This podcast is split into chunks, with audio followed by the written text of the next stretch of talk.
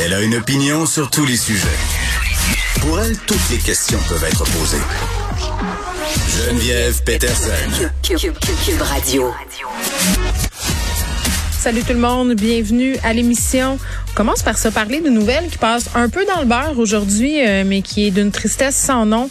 Euh, et à l'approche euh, de l'hiver, je trouve ça particulièrement pertinent qu'on prenne l'appel d'en parler. La mort de cette sans-abri qui a été retrouvée morte près d'un chantier de construction à Montréal, une femme de 61 ans d'origine autochtone. Ça se passe là aux environs du métro Atwater, du square Cabot aussi. Le soir Cabot, vous vous en rappelez, on en a parlé avec Michel Jean quand il est venu nous parler de son nouveau roman. Ça se passe en grande majorité au square Cabot, là où se rassemblent beaucoup de personnes en situation d'itinérance autochtone.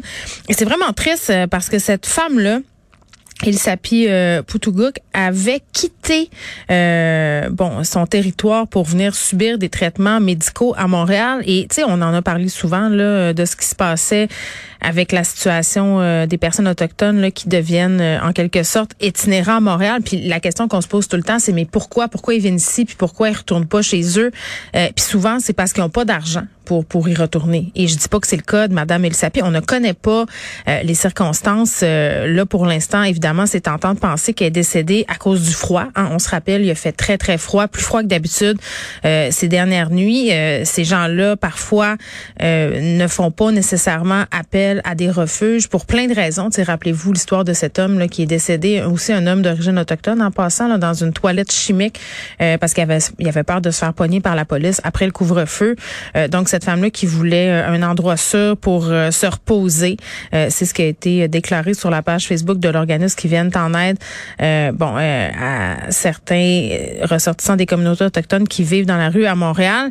Mais voilà, une histoire très très triste. le SPVM qui est en train de se pencher là-dessus pour l'instant c'est toutes les informations qu'on a sur le sujet et j'ai tendance à penser que si c'était euh, bon une belle madame blanche euh, non euh, itinérante qui était décédée comme ça, on en parlerait beaucoup plus dans les médias. Donc je trouve ça un peu triste et un peu préoccupant, euh, somme toute, qu'on soit encore en train de voir cette nouvelle-là passer un peu sous le radar.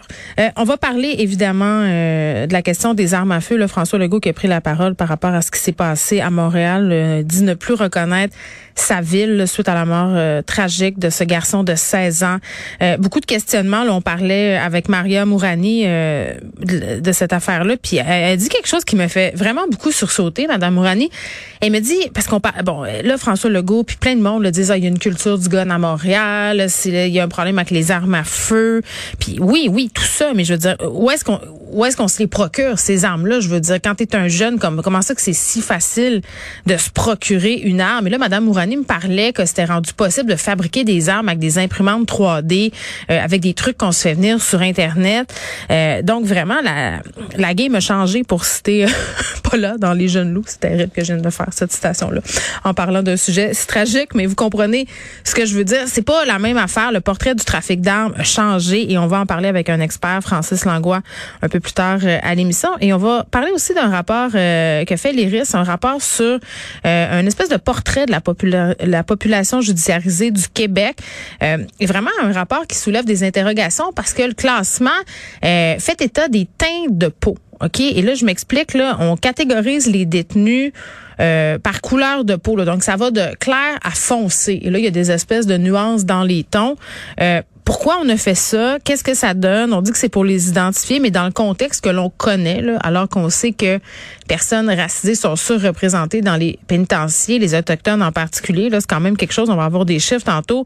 Est-ce que c'est vraiment une bonne façon de catégoriser les détenus? Est-ce que c'est vraiment nécessaire? Il y aura d'autres questions aussi là, soulevées par ce rapport-là, évidemment. Et on va revenir sur cette vidéo qui a pas mal circulé en avril dernier, une vidéo euh, qui se passait dans le métro de Montréal où on voyait des agents de la STM, euh, bon, euh, à un incident où une dame a passé le tourniquet sans payer.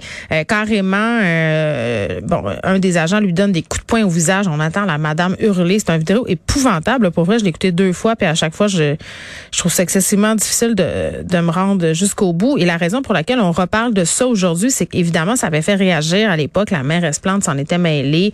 Euh, la police s'est penchée sur la question. Le STM, évidemment, avait ses devoirs à faire. Et là, on a un rapport euh, qui a été remis, écrit par un avocat en déontologie policière, où on dit qu'après avoir considéré l'ensemble des circonstances